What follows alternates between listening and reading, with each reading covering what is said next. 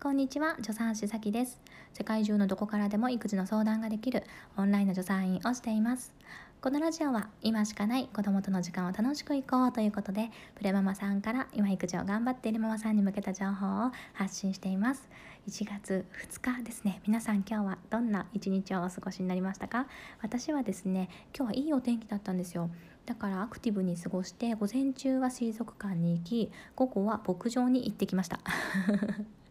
太郎さんが今ねお馬さんを見るのにハマっていてそれでですねあの牧場にね通ってるんですねもう年末293031牧場に行って元旦は行かなかったけどまた2日に行ったのでなんかもうここ1週間で週4牧場みたいな感じの 日々を過ごしています。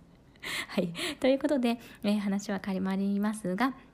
今回はですねいただいたご質問にお答えしますね。で質問ですごくたくさんいただいているのに溜まっちゃってるんですよ。本当に申し訳ありません。今1ヶ月待ちになっていて、えー、今日1月2日ですが今回、えー、お話しさせていただくのは12月2日にいただいたお話なんですね。本当に本当にごめんなさい。ということで私のですねこの音声配信の今年の目標はこのご質問をためずになるべくリアルタイムでお返事できるようにするというのを目標にしていきたいと思いますので皆さんちょっとお待たせしてしまってる皆さんさん大変申し訳ないんですが、もうしばらくお待ちください。ということでですね、えー、今回のご質問ですが、えー、母乳と免疫感染症の、ね、関係についての話ですね、えー、私は現在育休中で1月から仕事復帰の予定です。仕事復帰に際して断乳を検討していますが、えー、母乳と免疫についての、ね、関係を聞いてから風邪が流行る冬の間は授乳を続けた方がいいのかなと悩んでいます。そこで母乳の免疫機能について最新のエビデンスやさきさんの経験知識をお話ししてほしいなと思ってますってことなんですねどうもありがとうございます、えー、エビデンスに基づいたということなので今ですね私本棚から3冊ぐらいね特にえー、これがいいかなという本を 出してきて、えー、そこのね本をもとにねお話しさせていただこうと思いますね。で皆さんまずですね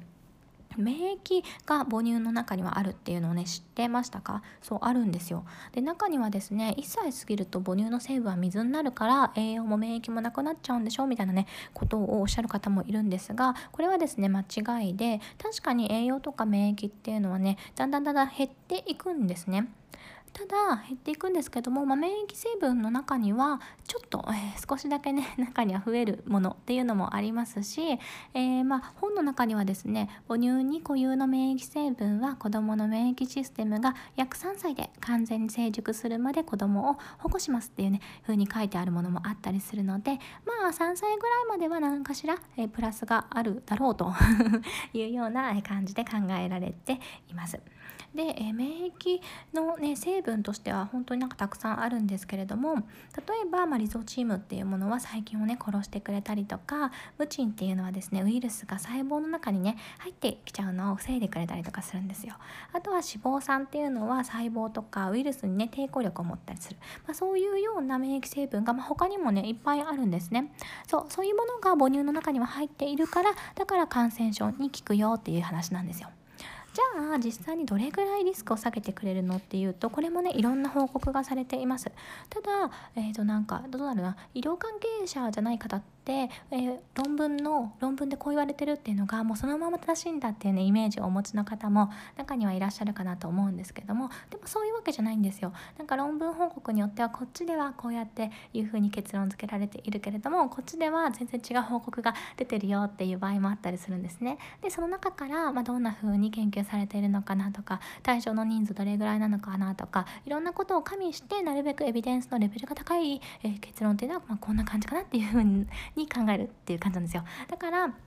あのこのですね感染症と母乳のね、えー、関係っていうのもさまざ、まな報告がまされていて、まあ、ちょっとまちまちだなっていうふうに、えー、イメージはしておいていただければと思います。まあ、ただですねそうやってまちまちではあるんですけれども、えー、やっぱりですね、まあ、母乳で、えー、いろんなものがねリスクが下がるよっていうね報告はされてるんですね。えー、例えば、まあ、中耳炎とか、うんまあ、風邪ですね風邪胃腸炎壊性腸炎、えー、喘息アトピー肥満、えー、糖尿病とかねいろろんなもののリスクが低下されたよみたいなね、報告がまあ出ています。ただですね、この内容というのは、例えばですね、この方冬で風邪を気にされていたので、まあ、風のところを見てみますけども、上気道感染だと完全母乳をね4ヶ月まで、えー、続けた子とを最初からずっとミルクだったよっていう子を比べると35%リスクが低下したよとかねそういう感じでね、えー、結論が出てるんですねなので、えここで考えたいのはこの方育休中で復帰するってことなのでもし1歳ぐらいなのかなっていうふうに考えると例えばこれで比較されてるのって4ヶ月まで母乳だった子と、えー、ずっとミルクだった子の比較で35%リスクが下がったってことじゃないですか。だから、え、1歳まで例えばね飲んだ子と、えーえー、飲んでやめた子と1歳以上ずっと飲んでた子でどれぐらい差があるかとかっていうのはまあ出てないんですよね、まあ、そういう報告ももしかしたらあるのかもしれないんですけども今のこのざっと持ってきた中では全部ですね割と月齢が3ヶ月とか6ヶ月とか、まあ、低めの話が多くって。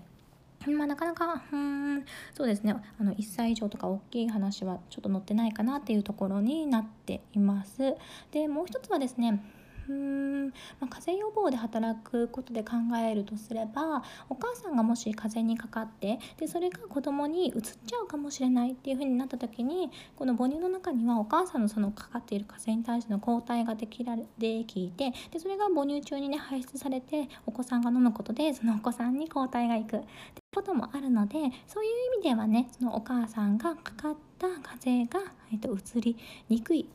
かもしれないということもまあ考えられるかなというふうにはまあまあ思います じゃあねじゃあやっぱり冬もあげた方がいいのかなっていうと私はですねうーんこれはお母さんの楽な方とか気持ちの向く方でいいんじゃないっていうふうに思っています。でそれというのはですね、まあ、確かにまあ、いろんなねリスクを下げてくれたりとか、えー、母乳にはいい点がたくさんあるので、えー、例えばですね赤ちゃんをこれから産みます。それで母乳かミルクか悩んでいますという方がいたら母乳のね利点をお伝えしてその中でね考えていただきたいなというふうに思うんですけどもでもね、えー、今までねあげていらっしゃったじゃないですか。それで、うん、ここで例えば、まあ、今1歳だとして1歳で辞めるか辞めないかでこの冬の風邪にかかるのがすすっごい変わっちゃうかって言ったらなんかいやこれめちゃめちゃリスク変わるから絶対上げ続けた方がいいよっていう方じゃないのかなと私は思ったりしてるんですよ。確かにね保育園に入ると集団生活だからお家の中で、えー何、えー、と育てているよりはもう絶対風邪ってひくんですよ なんか特に人数が多い保育園私あの保育園何か所だろう2 3 0箇所見学に行ってるので、えー、そこでね大きい保育園の先生には よく言われたんですけど大きい保育園は、まあ、基本的にはあのもう感染症フルコースで もらうっていうこともあるようななんかそんなイメージでいてくださいみたいなね感じでね言われたりもしたんですね。そう。でやっぱりほらちっちゃい保育園人数が少ないところの方がえそういうのもらってくるリスクって低いじゃないですか。ね。でお家もそうでしょ？お家にいたらさそんなになんか濃厚に、えー、大人数と接するっていうことはないからそんなに、えー、今まで風邪とかひかなかったけど保育園に入ったらなんかめちゃめちゃ風邪ひくようになっちゃったんだけどって。これはなんだか誰でもある。普通のことなんですよ。なんかもうしょうがないっていうね。感じなんですよ。だから、えじゃあそれでえっ、ー、となんだろう母乳をやめちゃったからすごい風かかっちゃったっていう感じではないと私は思っているんですね。で母乳を、ま続けるか続けないかどっちでも別にいいやっていう感じだったらまあ上げ続けた方がね、えー、いい可能性はねあるかなっていうふうに思うんですけども。でもなんかお母さんがもうね仕事復帰の感じでいやもうこれやめときかなって思ってるとかあとはなんか授乳をしてることがねもうしんどくなっているっていうような感じだったら私はですね全然、やめていいというふうに思ってるんですね。大事なのはお母さんが楽しいかどうか。ね、生活していて育児していて楽しいかどうかだと思うので私はお子さんのね感染リスク低下のために絶対絶対上げ続けなきゃっていうんじゃなくってお母さんの好きな方を選んでいただいてそして育児をね楽しくやっていけることが大事かなというふうに思っています。で最後にねちょっと合わせて面白い話なんですけどもなんとですね母乳は、えー、授乳をね終えた後も長期間ね感染予防の効果があるっていうね報告もあるんですよ。これすごくないですか？例えば生後6ヶ月間間ね母乳をあげていると3歳までの風邪とか胃腸炎尿路感染のリスクが下がるっていう報告もあったりするんですね。なので母乳をあげていたことに意味がある というふうにね考えられるのかなというふうにね思ったりしています。ということでね今回も聞いていただいてどうもありがとうございました。一緒に楽しくお母さんをやっていきましょう。助産師さきでした。またね。